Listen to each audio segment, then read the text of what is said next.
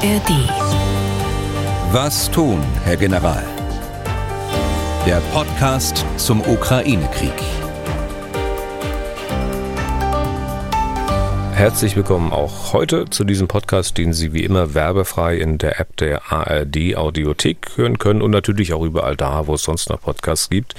Ich bin Tim Deisinger, Redakteur und Moderator bei MDR aktuell in Leipzig. Unser Experte für alle vornehmlich militärischen und militärpolitischen Fragen rund um den Ukraine-Krieg ist wie immer der frühere NATO-General Erhard Bühler. Tag, Herr Bühler.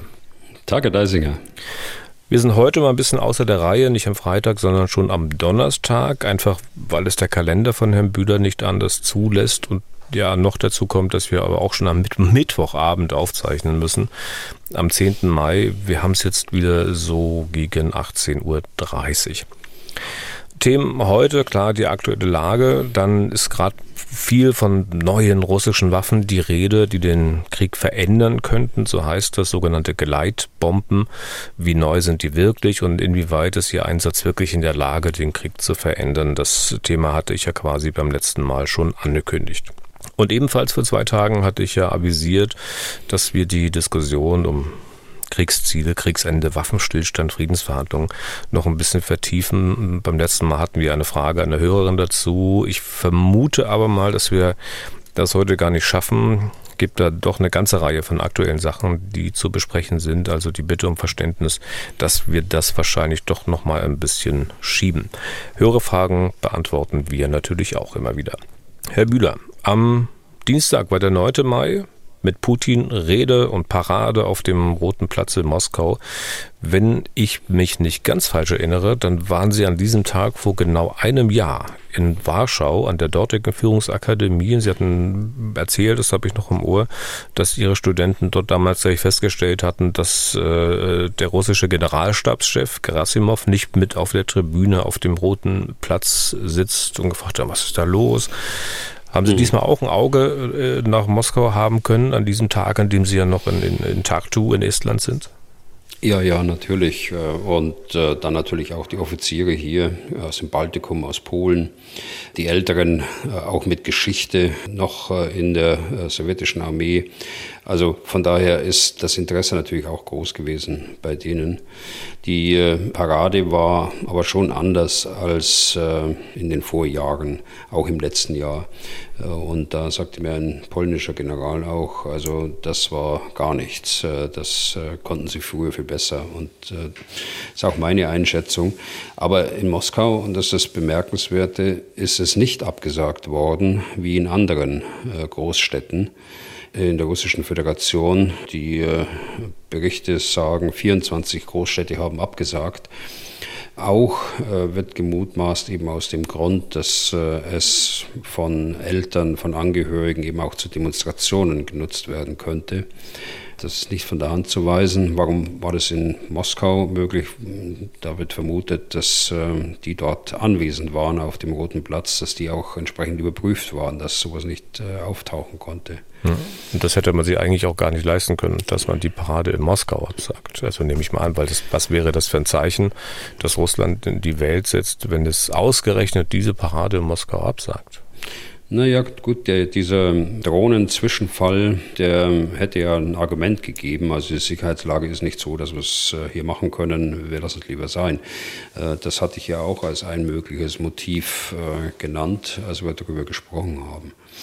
Aber wie auch immer, es waren auf jeden Fall wesentlich weniger Soldaten eingesetzt. Es waren mutmaßlich auch vom Anschein her insbesondere Wehrpflichtige da andere nicht verfügbar waren. Es gab keine Überflüge von Kampfflugzeugen, die es normalerweise dort gibt. Und äh, Panzer wurden auch nicht äh, gezeigt. Äh, auch das ist ja üblich, gerade die modernen Panzer. Man hat einen Panzer gezeigt, das ist der T-34, der, äh, im, der im Zweiten, Weltkrieg, Weltkrieg mal modern war. Ne? Genau, genau. Und der ähm, da in der Nähe vom Brandenburger Tor am, am Denkmal, am Mahnmal steht, äh, in zweifacher Ausführung. Interessant fand ich auch, dass ähm, doch die Präsidenten der vormaligen zentralasiatischen äh, Sowjetstaaten äh, von Kasachstan, bis Usbekistan, Armenien war mit dabei, Kirgisistan, Tadschikistan und dann eben auch Weißrussland, äh, dass die alle da waren. Äh, bei näherem Hinschauen sieht man aber, dass sie äh, nur kurz dort waren und Teile des Gesamtprogramms eben dann auch nicht mehr mitgemacht haben.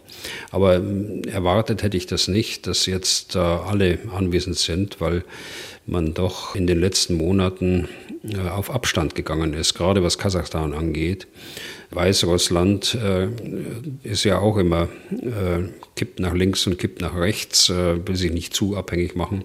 Also das, das ist auf jeden Fall als Signal rübergekommen. Russland ist nicht allein und hat die ehemaligen Sowjetrepubliken zumindest zu dieser Parade anwesend. Das hat Putin natürlich auch genutzt, um äh, jetzt äh, den Krieg des Westens äh, zu beschreiben, der den Russen erklärt worden ist, ja. was natürlich absurd ist. Er hat ja richtig gesagt, es wurde ein echter Krieg gegen unser Vaterland entfesselt, glaube ich, so ist ja, ja, wirkliches genau. Zitat. da kann man wirklich nur den Kopf schütteln. Herr Bühler, ähm, korrespondiert das, was die Russen da in Moskau präsentiert haben, vielleicht doch irgendwie mit dem, also was in der Ukraine selbst passiert, mit der militärischen Lage dort? Wie ist denn Ihr Eindruck? ja korrespondiert. Äh, meinen Sie jetzt von der Anzahl der Waffensysteme, die dort gezeigt worden sind, von der Anzahl der Soldaten? Ja, sicher. Äh, sie brauchen sie an anderer Stelle. Aber wenn man jetzt auf die militärische Lage schaut, äh, zu der hat äh, Putin ja eigentlich nichts gesagt. Es wird immer deutlicher, dass die russischen Streitkräfte sich immer mehr auf eine strategische Verteidigung dessen, was sie bisher gewonnen haben, einstellen. Und äh, vor diesem Hintergrund muss man, glaube ich, auch das andere Ereignis, das bemerkenswert war, am vergangenen Wochenende und dann äh, nochmal gestern, ich meine die andauernde und äh, gestern wieder aufgeflammte Auseinandersetzung des Wagner-Chefs mit der militärischen Führung und dem russischen Verteidigungsminister äh, nennen. Und ich muss dazu sagen, auch mit Putin selbst jetzt, äh, den er äh, wohl auch gestern in scharfer Form äh, angegriffen hat. Was die äh, Lage insgesamt an den Vorräten und Truppen angeht, äh, die Prigozhin immer fordert, einfordert, da muss ich sagen, da hält man offensichtlich Vorräte und Truppenteile zurück um äh, einer zu erwartenden Offensive der Ukraine begegnen zu können.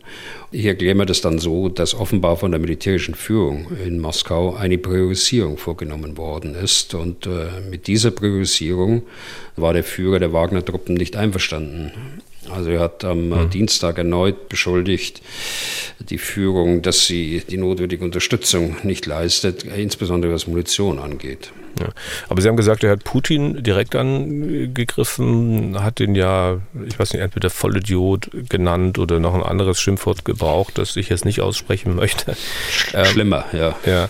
Wobei, ja gut, er hat es, ähm, er hat es so gesagt, ähm, er hat von dem, vom Großvater gesprochen, so wird Putin ja häufig, häufiger mal genannt, offenbar ja. in, in, Russland. Und ähm, äh, er meinte da, der Großvater glaubt, wohl er wäre gut, was würden wir denn machen, wenn wir später feststellen, dass er eben äh, ein Arschloch wäre. Ne? Also das, jetzt habe ich doch gesagt. Sie haben es gesagt, äh, um, ja. Zu, zur, zur, Dokumentation, äh, Herr Deisinger, des Ganzen. Und das ist schon äh, bemerkenswert, äh, dass er sich das erlaubt und vor allen Dingen auch erlauben kann. Und äh, da bin ich mal gespannt, wie das auf äh, mittlere und lange Sicht äh, weitergeht mit diesem Verhältnis da zu diesem Prigozhin. Ja. Na, Stichwort erlauben kann, äh, das ist ja nur dann auch wenn er das in eine Frage gepackt hat, äh, doch eine neue Stufe. Also wenn er da quasi den, den, den, den Staatspräsidenten äh, Putin, den großen Führer, da gleich wirklich direkt angreift, äh, mhm. kann sich Putin wirklich leisten, das einfach so durchgehen zu lassen und nichts zu tun? Auch in der Öffentlichkeit nicht? Nein, ich glaube nicht. Ähm, das würde ja sofort zeigen, dass er eigentlich nicht mehr alle Fäden in der Hand hat.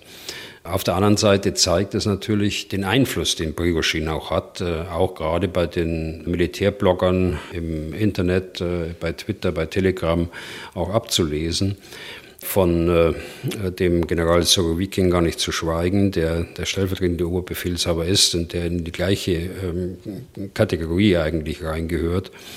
Aber äh, noch ist äh, ja nichts bekannt und äh, noch wissen wir nichts, aber ich glaube, er kann sich das nicht bieten lassen. Okay. Dann schauen wir noch mal ein bisschen auf die aktuelle Lage. Vielleicht äh, ganz kurz zu Beginn da mal ein kurzer Überblick über das gesamte Geschehen. Was hat sich möglicherweise geändert seit den, in, in den letzten Tagen? Ja, also ich sprach schon von der strategischen Verteidigung. Das äh, drückt sich auch dadurch aus, dass insgesamt äh, die Gefechtshandlungen niedriger sind als äh, in den vergangenen Wochen. Und das gilt insbesondere für den Norden und das gilt äh, für den Süden der Ukraine. Es gibt im Grunde genommen die äh, alten Schwerpunkte Liman, Avdivka, äh, Marinka, Bachmut, wobei die äh, Ukrainer selbst sagen, es hätte 30 Angriffe gestern gegeben und das ist im Verhältnis zu dem, was wir gesehen haben, über 100 äh, Angriffshandlungen an einem Tag, äh, ist das schon deutlich weniger. Heißt aber nicht, dass es gerade um Bachmut herum doch heftige Kämpfe gegeben hat. Zu Bachmut komme ich gleich nochmal, wenn wir beim Überblick sind. Was ist mit den Angriffen aus der Luft? Ja, äh, auch guter Punkt. Ähm, die Luftangriffe auf die Ziele äh, in vielen Teilen der Ukraine gehen weiter. Ich meine damit nicht Luftangriffe, die es auch gibt in Frontnähe. Es hat sich das fortgesetzt, was Sie bereits seit über einer Woche äh, sehen, Angriffe mit Drohnen und gerade in der Nacht äh, von Montag auf Dienstag jetzt wieder mit Marschflugkörpern abgeschossen von Schiffen im Schwarzen Meer das sind die Kaliber-Marschflugkörper und äh, von Flugzeugen aus weiter Entfernung, also insbesondere beim Kaspischen Meer. Darüber hinaus gab es Flugzeugstarts von strategischen Bombern, die zwar dann nichts verschossen haben, die aber doch die äh, ukrainische Luftverteidigung beschäftigen und Luftalarme in vielen Städten dann auch zur Folge haben. Also insgesamt zeichnet sich ja immer mehr ab, dass die Russen das Luftverteidigungssystem der Ukraine austesten wollen, es mit äh, unterschiedlichen Waffen, Raketen, Marschflugkörper, Drohnen sättigen wollen, dass es überlastet wird, die Luftverteidigung zwingen, dass sie flächendeckend in der Ukraine äh, wirken müssen und damit ähm, eine Konzentration auf den frontnahen Schutz äh, der ukrainischen Streitkräfte nicht gegeben ist. Und der letzte Punkt vielleicht, dass die ukrainischen Munitionsvorräte auch in der Luftverteidigung äh, äh, zu Ende, nicht zu Ende gehen, aber äh, deutlich weniger werden. Also Hintergrund dürfte sein, dass die Ukraine den Schutz der eigenen Truppen, die für die Offensive vorgesehen sind, nur unzureichend äh, sicherstellen kann, wenn eben dieser flächendeckende Schirm auf äh, Städte und auf kritische Infrastruktur nach wie vor ausgebreitet äh, werden muss. Jetzt zu Bachmut, da wollte ich noch nachfragen. Da hatte sich ja Prigozhin, also der Wagner-Chef, vor kurzem beschwert, dass sich da eine Einheit der regulären russischen Armee äh, bei Bachmut aus dem Staub gemacht hat, dass die seine Flanke verlassen habe. Und nun scheint es, als würde das Bild da ein bisschen klarer. Äh, könnte ja durchaus was dran sein, denn die ukrainische Armee verkündet selbst, dass sie bei Bachmut äh, Geländegewinne gemacht hat. Ja, das war, äh, wir sprechen jetzt über das südwestliche ja. Ende von dem Hufeisen, von dem wir immer sprechen, das nach Westen geöffnet ist, also von der Flanke. In der Mitte geht es äh, langsam voran im abgesessenen Einsatz der Wagner-Söldner. Prigozhin sprach selbst gestern von 130 Metern, die sie vorwärts gekommen sind. Also darüber sprechen wir jetzt, 130 Meter. Aber äh, zurück zu dieser, zu dieser Flankengeschichte dort. Äh, hier gab es einen Gegenangriff der Ukraine auf ähm, eine Mordschützenbrigade, äh, nennen wir sie, also eine mechanisierte Infanteriebrigade. Und der war offenbar ganz erfolgreich und die Soldaten, die russischen Soldaten sind einfach geflohen auf, auf einer Breite von zwei Kilometer. Das kann man auch bei äh, Begoshin da nachhören. Er sagt es selbst auch, aber es ist mittlerweile auch äh, von der ukrainischen Seite bestätigt worden. Es hat auch schwere Verluste gegeben bei zwei russischen Kompanien dieser, dieser Brigade 72 ist es. Und äh, es hat Kriegsgefangene gegeben, es sind viele Geräte erbeutet worden, äh, Panzer, Schützenpanzer und dergleichen mehr. Insgesamt aber, sagen wir mal, ein, ein taktischer Erfolg dort, äh, der vor allen Dingen deshalb bemerkenswert ist, weil er die Russen von der Versorgungsstraße, die nach Südwesten führt, von der wir häufiger schon gesprochen haben, weiter wegdrängt und äh, den, den Ukrainern etwas mehr Luft verschafft. Sie sagten taktischer Erfolg. Nun wissen wir, also zwei, drei Kilometer Breite. Wir wissen, wie lang die äh, gesamte Front ist, wie viele hundert Kilometer, hunderte Kilometer das sind. Ähm, wie ist denn da so ein Erfolg einzuschätzen und zu bewerten? Naja, äh, das ist ein taktischer, das ist ein örtlicher Erfolg dort. Äh, der hilft äh, den Ukrainern, die im Bachmut kämpfen weil die äh, Versorgung dadurch erleichtert wird. Aber das ist jetzt nicht äh, etwas, was große Schlagzeilen verdient. Und es ist ja schon gefeiert worden im Internet, so nach meiner Beobachtung und äh, bei Twitter. Aber man muss das realistischerweise äh, ansehen, eben als das, was es ist, ein äh, taktischer Erfolg bei aller Anerkennung für die ukrainischen Soldaten, äh, gar keine Frage. Aber das ist jetzt nichts, was in irgendeiner Art und Weise äh, Richtung Großoffensive dort äh, hingedeutet hat. Hm. Mal aus dem Lehrbuch kann man sagen, was, wenn man so sagt, zwei, drei Kilometer und dann zweieinhalb, zwei Kilometer tiefer der Vorstoß, was für Kräfte braucht man, um da, da, durchdringen zu können, beziehungsweise was für Kräfte müssen das gewesen sein, wenn die Russen da gleich kompanieweise fliehen? Ja, da gibt, da gibt es Ansätze in, in äh, Lehrbüchern für Offizieranwärter, Kräfteverhältnis und so weiter. Aber äh, ich mache davon keinen großen Gebrauch, jetzt jedenfalls nicht mehr. Mhm. Früher bei der Ausbildung junger Leute schon, aber jetzt nicht mehr, weil es geht ja wirklich nicht nur um das zahlenmäßige Verhältnis, sondern es geht auch, äh, hat man Geländevorteile, äh, hat man äh, die richtigen Leute, sind die gut ausgebildet, haben die richtige Moral dazu oder hat man, hat, haben sie die eben nicht? Ganz offensichtlich war es ja so, sonst wären sie nicht alle davongelaufen. Von daher äh, gibt es da zwar Zahlen äh, im Lehrbuch, aber die Praxis sieht immer anders aus. Aber man muss auch erstmal die Kraft finden, in so einem Kampf, in so einem Krieg dann ähm, so einen Vorstoß zu machen gerade bei Bachmut erklärt sich so vielleicht auch ein bisschen mehr, warum die Ukrainer so drauf beharrt haben, Bachmut äh, zu verteidigen, weil dieser Vorstoß vielleicht gar kein Zufall war? Der ist ja ein örtlicher hm, Vorstoß, der äh, nicht spontan kommt, aber der hat keine äh, sehr lange Vorbereitungszeit. Da ist ein Problem. Äh, die Straße steht kurz vor ihrer Sperrung. Dann kann die Stadt kaum noch versorgt werden, die Leute können äh, kaum rausgebracht werden und dann muss man was dagegen tun. Und dann setzt man eine örtliche Reserve ein, was äh, dieser Verband ganz offensichtlich war, und öffnet die Straße eben wieder. Letzte Frage. Wenn da die Russen, das war ja zuletzt, glaube ich, im, im, im Norden und Nordosten der Ukraine geschehen vor ein paar Monaten, wenn die Russen da wirklich reihenweise fliehen, also zwei Kompanien, ähm, ähm, sagt uns das auch noch was Wichtiges über den Zustand der russischen Armee oder kann das in so einem Gefecht einfach mal in Anführungszeichen passieren? Ja, das kann, das kann schon passieren. Also wir beide waren noch nicht in einem solchen Gefecht, aber das kann man sich ja vorstellen, äh, dass das passieren kann. Ich glaube, es ist äh, zu früh, da generelle Bewertungen äh, zu machen. Das kann eben auch ein örtliches Ereignis sein. Es kann aber auch sein, dass die Moral in vielen anderen Truppenteilen auch nicht besser aussieht. Es kann durchaus sein, dass dann bei einer, bei einer Offensive das auch spürbar wird, dass zwar Kampfkraft da ist, das Gerät da ist, aber die Moral nicht da ist, äh, dem äh, zu widerstehen, diesem Gegenangriff.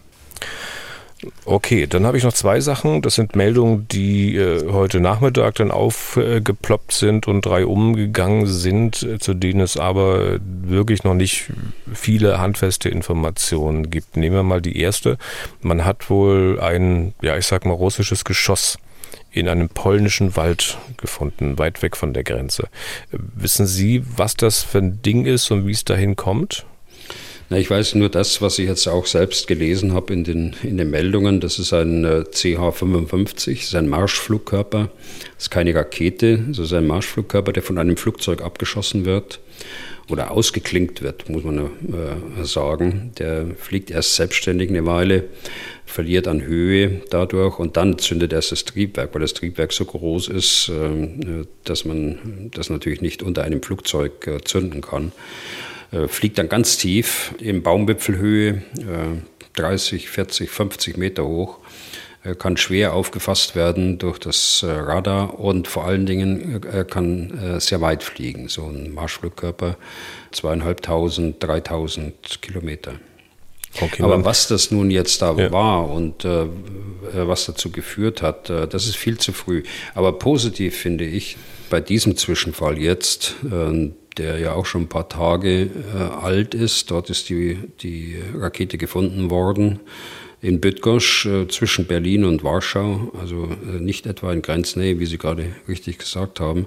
Aber was ich gut finde, ist, dass äh, es we wesentlich gelassener äh, ist, ähm, die Atmosphäre nicht so aufgeheizt wie damals im November, als die, als die Rakete dort in Grenznähe runtergekommen ist und es auch Todesopfer gegeben hat. Also jetzt wartet man jetzt ab, die Untersuchungen tatsächlich, wo kommt sie her, äh, wie ist sie geflogen? Äh, gibt es Radarbilder aus äh, dem mutmaßlichen Einsatztag Mitte Dezember? Und kann man irgendwie nachvollziehen, warum sie nicht bekämpft worden ist. Es gibt ja durchaus polnische Flugabwehrraketen, die dort auch einsatzbereit sind, auch wenn die Deutschen und Amerikaner damals nach meiner Kenntnis, nach meiner Erinnerung noch nicht in Polen waren.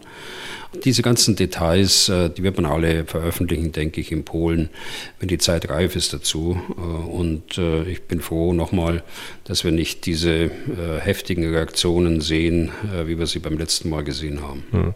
Aber andererseits wird man sich doch fragen, also Mensch, das muss doch letztlich dann doch Konsequenzen haben. Also wenn das so ein russischer Marschflugkörper war. Also man kann doch den Russen letztlich nicht durchgehen lassen, dass sie die ganze Zeit die Ukraine Ukraine mit Raketen, mit Marschflugkörpern, mit sonst was beschießen. Und dass hier und da möglicherweise zu Fehlschüssen kommt, die dann auf NATO-Gebiet landen. Sie haben dann gesagt, es sind keine Menschen ums Leben gekommen, aber das kann ja auch mal passieren. Ähm, was könnten denn Konsequenzen sein? Bleibt das jetzt bei politischen Ermahnungen oder wie, wie, was könnte da passieren?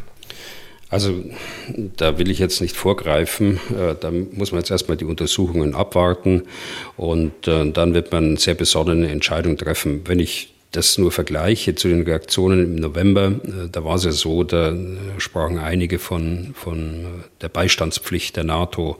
Artikel 5 muss in Kraft gesetzt werden. Harte Reaktion habe ich im Ohr.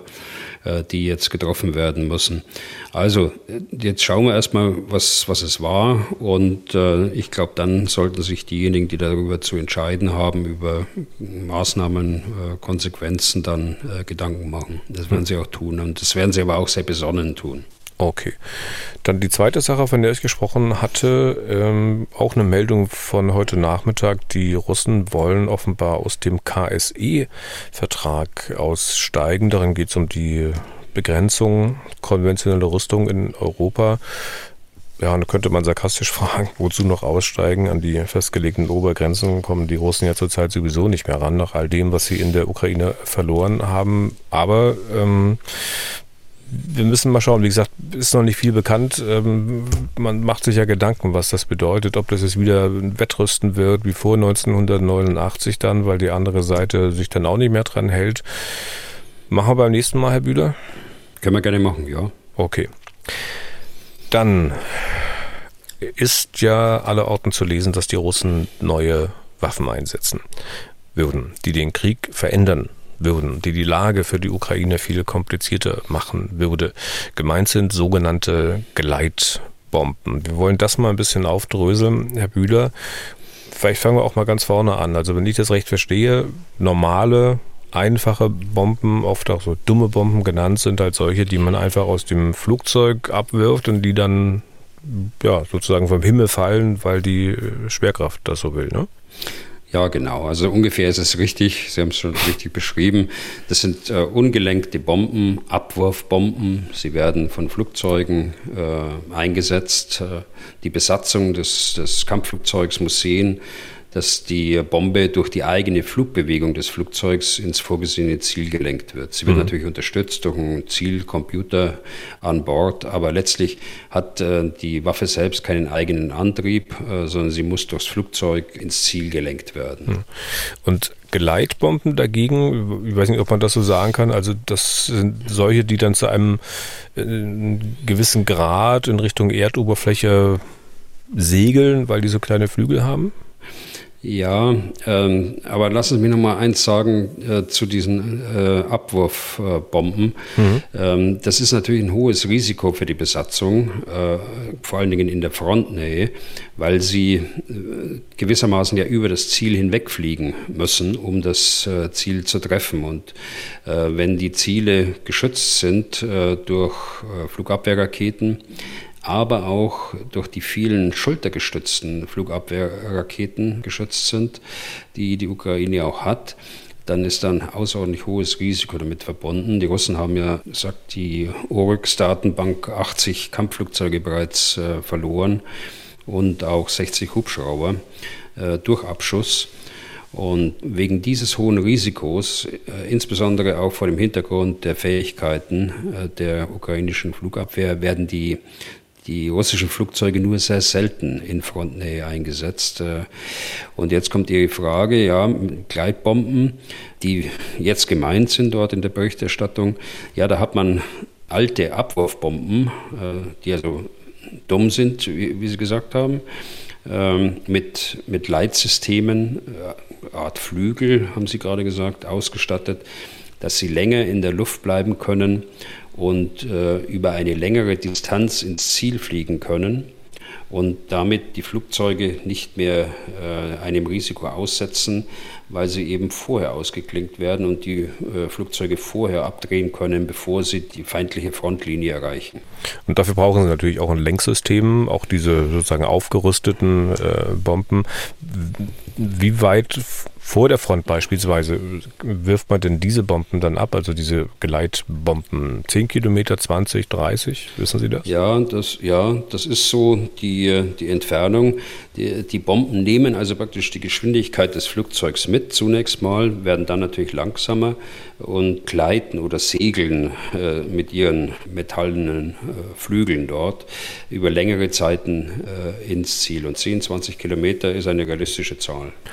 Dann gibt es ja nicht nur Gleitbomben, die man zu Gleitbomben gemacht hat, sondern die quasi schon als Gleitbomben auf die Welt gekommen sind. Also die natürlich auch ein richtiges Lenksystem haben, auch mit Flügeln, wenn ich es recht gelesen habe, die sich bewegen. Und die sind natürlich sehr teuer. Diese anderen Gleitbomben, die man jetzt äh, produziert hat, ähm, die sind ein ganzes Stück billiger, preiswerter für die russische Armee. Die Frage ist, sind denn diese aufgerüsteten Bomben zu Gleitbomben gemachten Bomben, wie genau sind denn die? Ähnlich genau wie die äh, originären, die Präzisionswaffen? Die äh, originären Gleitbomben, wie Sie es gerade genannt haben, also die modernen, präzisen Bomben, die haben mehrere Navigationssysteme unterschiedlichster Art an Bord, äh, satellitengestützte Navigationssysteme wie äh, GPS oder GLONASS, also das russische System, äh, oder auch Laser. Äh, ganz moderne Flugzeuge von uns haben auch Datenverbindung äh, zu den Waffen während des, des Fluges der Waffen. Die Bomben haben aber keinen Raketenmotor. Sie fliegen anfangs mit der Geschwindigkeit des Flugzeuges und werden dann über den GPS-Sender oder den Laserstrahl da werden die Abweichungen in der Flugbahn registriert und äh, korrigiert mit diesen elektrisch betriebenen Steuerungsklappen. So funktioniert eine moderne äh, Präzisionswaffe, Präzisionsbombe. Und jetzt äh, zu der Genauigkeit. Äh, die Genauigkeit ist sehr gut. Sie treffen ihr Ziel, egal wie klein es ist. Ja, bei denen, die als Präzisionswaffen hergestellt worden sind. Ähm, und diese aufgerüsteten, alten, dummen Bomben, die man jetzt auch als Geleitbomben nutzt, die kommen doch sicher an diese Genauigkeit nicht ran. Genau so ist es. Also das sind jetzt diese in Anführungsstrichen Wunderwaffen, äh, die da in manchen Medien auftauchen. Wie ich schon gesagt habe, die, der Hintergrund ist die Gefährdung äh, der, der Flugzeuge. Sie rüsten da die alten Abwurfbomben auf, aber Die Präzision, die ist natürlich nicht da einer ganz normalen äh, Präzisionsbombe. Also solche Abwurfbomben, die mit einfachen Veränderungen zu Gleitbomben gemacht werden, haben wie normale Abwurfbomben auch eine Abweichung im Ziel von äh, naja, mehreren hundert Metern wenn sie wie in der Regel aus großer Höhe ausgeklinkt werden. Also da verändert sich nicht viel an der Präzision dadurch, dass diese Steuerungsflügel daran sind. Das ist nur, dass sie, sie einfach früher abgeschossen werden können. Die Präzision ist im Übrigen umso schlechter bei diesen äh, Abwurfbomben, je stärker der Wind ist. Die äh, Besatzung oben im Flugzeug, die kann zwar den Wind auf der Höhe des Flugzeugs beurteilen. Aber äh, der ist ja häufig, äh, und gerade wenn er aus hohen Höhen abgeschossen wird, häufig unterschiedlich auf dem Weg nach unten. Und da gibt es dann keine Korrekturen mehr. Und deshalb äh, kommen diese großen Ablagen dann vom eigentlichen Zielpunkt zustande. Hm. Aber es hat natürlich für die äh, Russen im Sinne der Russen den Effekt, dass sie Schaden anrichten können und dafür gar nicht so weit in Richtung der feindlichen Soldaten fliegen müssen. So hatte ich Sie es verstanden, ne? Genau, so ist es. Ja. Äh, und sind denn diese für die Russen positiven Effekte so groß, dass man diese Wertung jetzt, also diese Waffen könnten den Krieg verändern, gerechtfertigt ist? Ich habe es ja gerade schon angedeutet, da bin ich äh, vorsichtig. Also Wunderwaffen gibt es sowieso nicht äh, und dass sie den Krieg verändern, das wird auch nicht kommen. Und gibt es äh, Mittel und Wege, diese Bomben eigentlich auszuschalten, bevor die ihr Ziel erreichen? Ja, natürlich. Äh, man muss die Flugzeuge treffen, äh, bevor sie ihre Bomben ausklinken. Äh, das kann man machen mit bodengestützten Flugabwehrraketen, also beispielsweise dem Patriot, die dort eingesetzt sind. Wenn die aber nun zum Schutz von Städten und kritischen Objekten, wie ich es gerade gesagt habe, eingesetzt werden müssen, dann geht es eben nur aus der Luft. So, und jetzt sind wir bei der Flugzeugdiskussion. Moderne äh, Jagdflugzeuge haben Radarsysteme, mit denen sie weit, sehr weit äh, schauen können, also eine Bedrohung aus großer Entfernung erkennen können und dann auch mit weitreichenden, sehr weitreichenden Luft-Luft-Abwehrraketen äh, ausschalten können. Äh, sehen Sie, das ist der militärische äh, Zweck, der dahinter steht, äh, hinter den Flugzeugen, die in der Diskussion sind. Okay. Dann kommen wir mal zu Hörerfragen. Es gibt ja auch immer wieder Fragen, die den Podcast selbst betreffen. Darauf gehen wir hin und wieder auch mal ein, nicht so häufig, weil wir uns ja im Wesentlichen nicht um uns selbst drehen wollen. Aber manchmal sind da auch Dinge dabei, von denen wir denken, es könnte durchaus ein paar mehr Leute interessieren.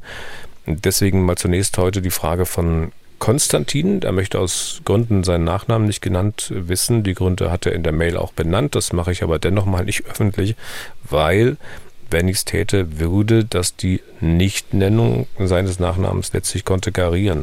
Warum sage ich das so ausführlich? Weil die Frage von Konstantin genau damit zu tun hat. Ich zitiere mal. Im Rahmen eurer Podcast-Folgen werden regelmäßig Zuschauer Fragen gestellt mit dem Hinweis, der Name des Fragestellers soll nicht genannt werden oder ähnliches.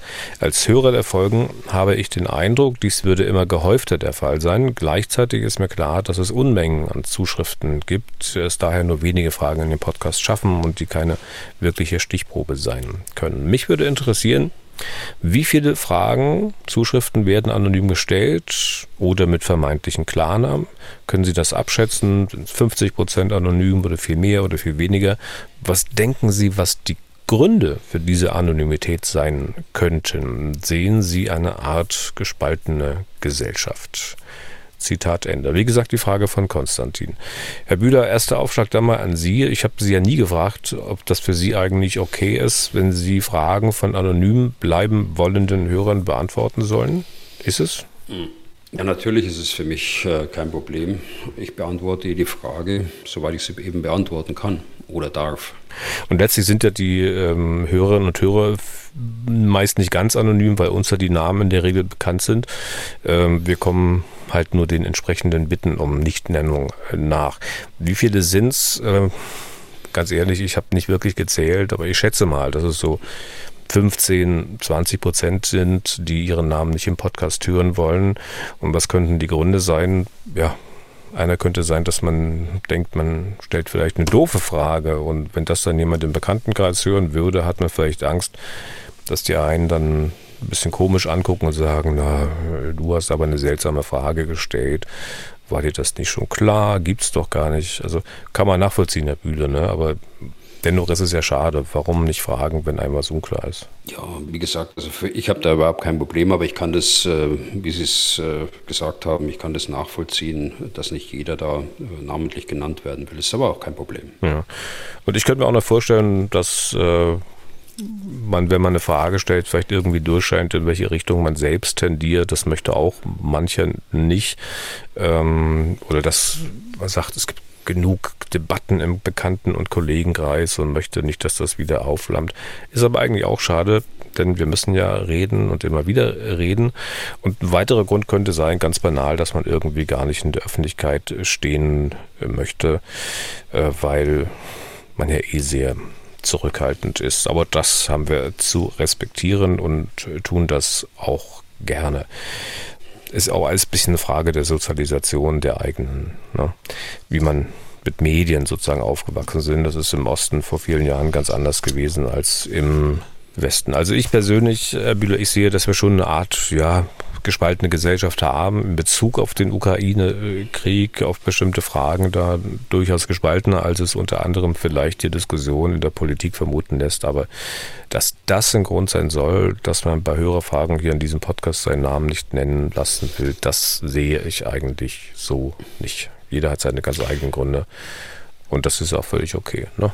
Das ist auch vollkommen okay, muss ich sagen. Äh, gespaltene Gesellschaft würde ich nicht sagen. Wir haben, äh, und damit muss man in der Demokratie leben, wir haben unterschiedliche Auffassungen dazu. Mhm. Wir haben aber auf der anderen Seite eine deutliche Mehrheit, äh, die für den Kurs der Regierung steht und für den Kurs des Westens insgesamt. Wir haben eine noch deutlichere Mehrheit, die den Krieg verabscheut, der dort von Putin vom Zaun gebrochen worden ist. Also deshalb glaube ich, kann man von gespaltener Gesellschaft dann nicht reden. Okay. Dann noch eine kurze Frage zum Podcast selbst, ähm, zumindest in gewissem Maße, vor allem aber zu Ihren Aussagen, Herr Bühler, die Sie in der Öffentlichkeit machen. Und zwar die Fragen von Benedikt Stadler. Die lese ich mal vor. Glauben Sie, die russischen Nachrichtendienste verfolgen Ihren Podcast? Und wenn ja, inwiefern werden die gewonnenen Informationen und Erkenntnisse verarbeitet? Haben Sie Sorgen, indem sie ihre Expertise und Einschätzungen über die NATO und die Verteidigungsfähigkeit des Westens der Öffentlichkeit und dadurch dem russischen Militärapparat zugänglich machen, Ressourcen der russischen Aggressoren zu schonen und die NATO angreifbarer zu machen und wahrscheinlich können, dürfen und sollten Sie diese Frage nicht beantworten, aber haben Sie auch manchmal Informationen aus Ihren Kanälen, die Sie bewusst zurückhalten, um der Ukraine nicht zu schaden? Das sind die Fragen von Benedikt Stadler. Ja, das ist äh, eine gute Frage, Herr Stadler. Die Frage habe ich mir natürlich ganz am Anfang, als ich gefragt worden bin von Herrn Deisinger und von dem Podcast-Team in, in Leipzig, äh, die habe ich mir selbst gestellt, habe die auch mit anderen besprochen und auch mit Herrn Deisinger besprochen. Es ist schon so, dass wir heute mit einer Informationsflut eingedeckt sind, aus offenen Quellen die es in noch keinem Krieg gegeben hat. Auf der anderen Seite sind äh, äh, manchmal zu viele Informationen auch nicht gut, weil man sie gar nicht mehr einordnen kann, weil man gar nicht mehr weiß, was ist die große Linie da dahinter. Geheimdienste sind beim äh, Sammeln von äh, Informationen ja, gar nicht so geheim. Ein Großteil von deren Informationen stammt nämlich aus öffentlich zugänglichen Quellen und äh, ganz bestimmt trifft es auch für diesen äh, Krieg auch zu. Aber es ist schon möglich, dass wir da äh, Zuhörer aus diesen Kreisen haben. Ich achte aber sehr darauf, dass ich keine Amtsgeheimnisse ausplaudere, also die ich noch aus meiner aktiven Zeit in Erinnerung habe da bin ich ja auch nach der Pensionierung noch verpflichtet dazu. Und das mache ich auch, äh, auch mit dem Hintergrund natürlich, dass ich da auch niemanden schaden will. Ich habe aber auch, und das, Sie werden sich erinnern, Herr Deisinger, ich habe eine Verabredung mit Ihnen, äh, wenn ich in der Podcast-Aufzeichnung feststelle, dass ich dabei bin, äh, die Grenzen zum Geheimen zu überschreiten, dann würden wir unterbrechen und würden neu ansetzen und die entsprechende Passage rausschneiden. Aber das ist bisher noch nicht geschehen. Genau, so habe ich es auch in Erinnerung, dass wir das eigentlich noch gar nicht machen mussten. Ich kann ja vielleicht auch gleich noch eine Bitte anschließen, auch an die russischen Nachrichtendienste, wenn die unseren Podcast schon hören und Informationen daraus ziehen, dann könnten Sie das ja auch quasi mal honorieren und für unseren Podcast votieren beim Publikumsvoting für den Deutschen Podcastpreis. Aber im Ernst, ähm, ich hatte es glaube ich schon in der vorletzten Folge mal kurz erwähnt, wenn Sie den Podcast gut finden, wenn er Ihnen gefällt, dann können Sie für uns abstimmen bei diesem Publikumsvoting des Deutschen Podcastpreises. Wie machen Sie das? Ganz einfach. Online natürlich auf die Website deutscherpodcastpreis.de gehen, dann landen Sie direkt beim Voting. Unseren Podcast finden Sie in der Kategorie Nachrichten und Politik, natürlich unter dem Buchstaben W für Was tun, Herr General. Oder eben einfach googeln, was tun, Herr General und Podcastpreis. Dann sollten Sie auch gleich mit den ersten Suchergebnissen bei diesem Voting landen. Also, wenn Sie mögen. Wir würden uns natürlich sehr freuen und bedanken uns schon mal für Ihre Unterstützung. Wir haben noch ein bisschen Zeit für weitere Fragen. Herr Bühler, eine ganze Reihe von Hörerinnen und Hörern wollte etwas zu Transnistrien wissen. Anders äh, wohl die Meldung dieser Tage, dass sich Transnistrien eine stärkere russische Militärpräsenz wünscht. Wie es heißt, haben die Russen ja dort wohl hm, anderthalb tausend Soldaten und sie wollen unter anderem Christian Kleine, Dieter Zastrow, Konrad Sternberg, Manfred Voringer wissen, wie kann Russland seine Truppen dort versorgen. Transnistrien eingebettet zwischen Moldau und der Ukraine, also Landweg ausgeschlossen, Luftweg sicher auch. Also, hm, wie macht man es?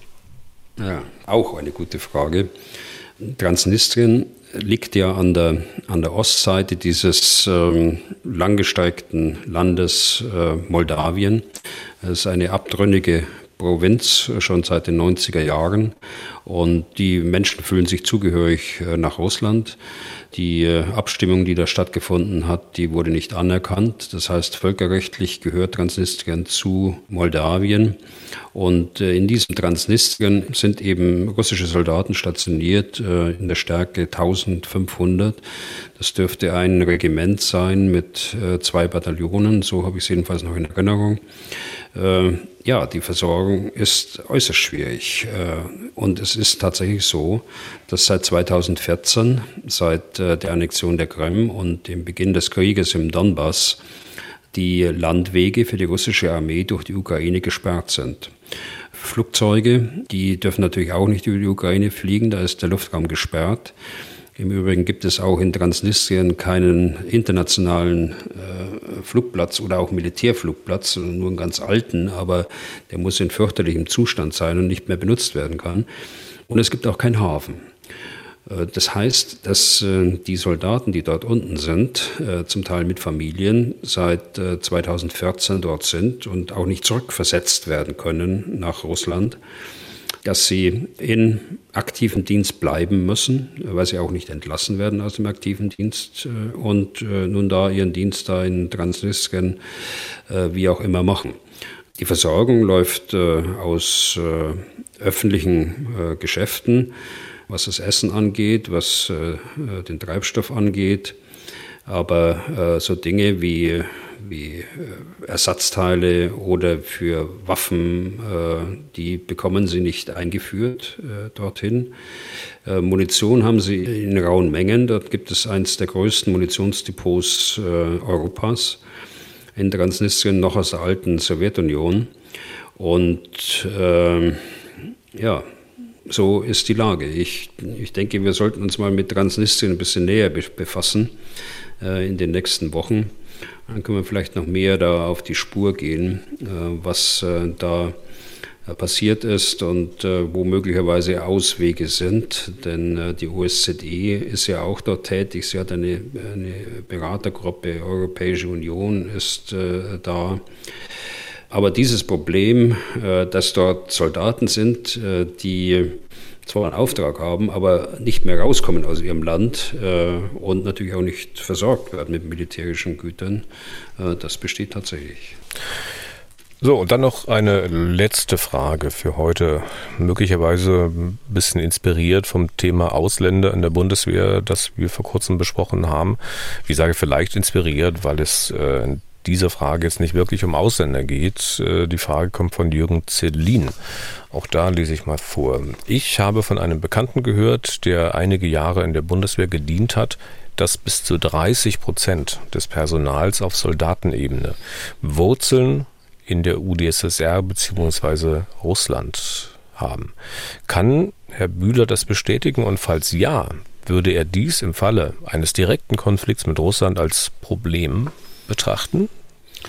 Also die Zahl 30, die kann ich äh, nicht bestätigen. Äh, ich weiß allerdings, dass wir in den 90er Jahren, Anfang der 2000er auch ähm, doch äh, eine ganze Reihe von, in Anführungsstrichen, Russlanddeutschen bekamen, beziehungsweise deren Kinder auch. Und äh, damals hatten wir auch Wehrpflicht. Und der eine oder andere ist auch ähm, Zeitsoldat geworden, weil er schon deutscher Staatsbürger äh, gewesen ist. Wir hatten einige Einheiten, da waren äh, überproportional viele, äh, weil es eben Ballungsgebiete gibt äh, dieser äh, Diaspora äh, in Deutschland, weil eben Freunde dort auch leben. Und ähm, ich kann mich nicht erinnern, dass wir da ein großes Problem gehabt haben. Das mag aber lokal äh, dann anders ausgesehen haben in, in Einheiten. Wie auch immer, äh, das ist lange her und äh, das spielt aber heute keine Rolle mehr. Das heißt, äh, wenn es tatsächlich so ist, äh, dass jemand äh, dort Wurzeln hatte und er noch bei der Bundeswehr ist, dann ist er dort voll integriert. Ganz im Gegenteil, wir nutzen natürlich seine Fähigkeiten, äh, seine sprachlichen Fähigkeiten in den Bereichen, äh, wo man Russisch sprechen muss oder Russisch verstehen muss. Also von daher sind sie durchaus nützlich. Und äh, im Fall eines direkten Konflikts, äh, dieses äh, kann man ausschließen, denn äh, wir alle, ich auch, äh, wir müssen uns ja in regelmäßigen Abständen Sicherheitsüberprüfungen äh, unterziehen, in denen sie durchleuchtet werden, auch was die verwandtschaftlichen Beziehungen angeht und die Reisen angeht, die sie in bestimmte Länder machen und so weiter. Also das kann man ausschließen. Okay. Und damit sind wir durch für heute und auch für diese Woche. Vielen Dank fürs Zuhören, auch fürs Mitmachen mit Fragen. Wenn Sie selbst welche haben, also Fragen an Herrn Bühler, dann schreiben Sie an general.mdraktuell.de oder rufen Sie uns an unter 0800 637 3737. Herr Bühler, wir hören uns wieder zur nächsten Folge. Die haben wir für kommenden Dienstag geplant. Bis dahin, ich wünsche Ihnen schon mal ein feines Wochenende und auf jeden Fall vielen Dank für heute. Ja, gerne geschehen. Dann bis Dienstag. Was tun, Herr General? Der Podcast zum Ukraine-Krieg.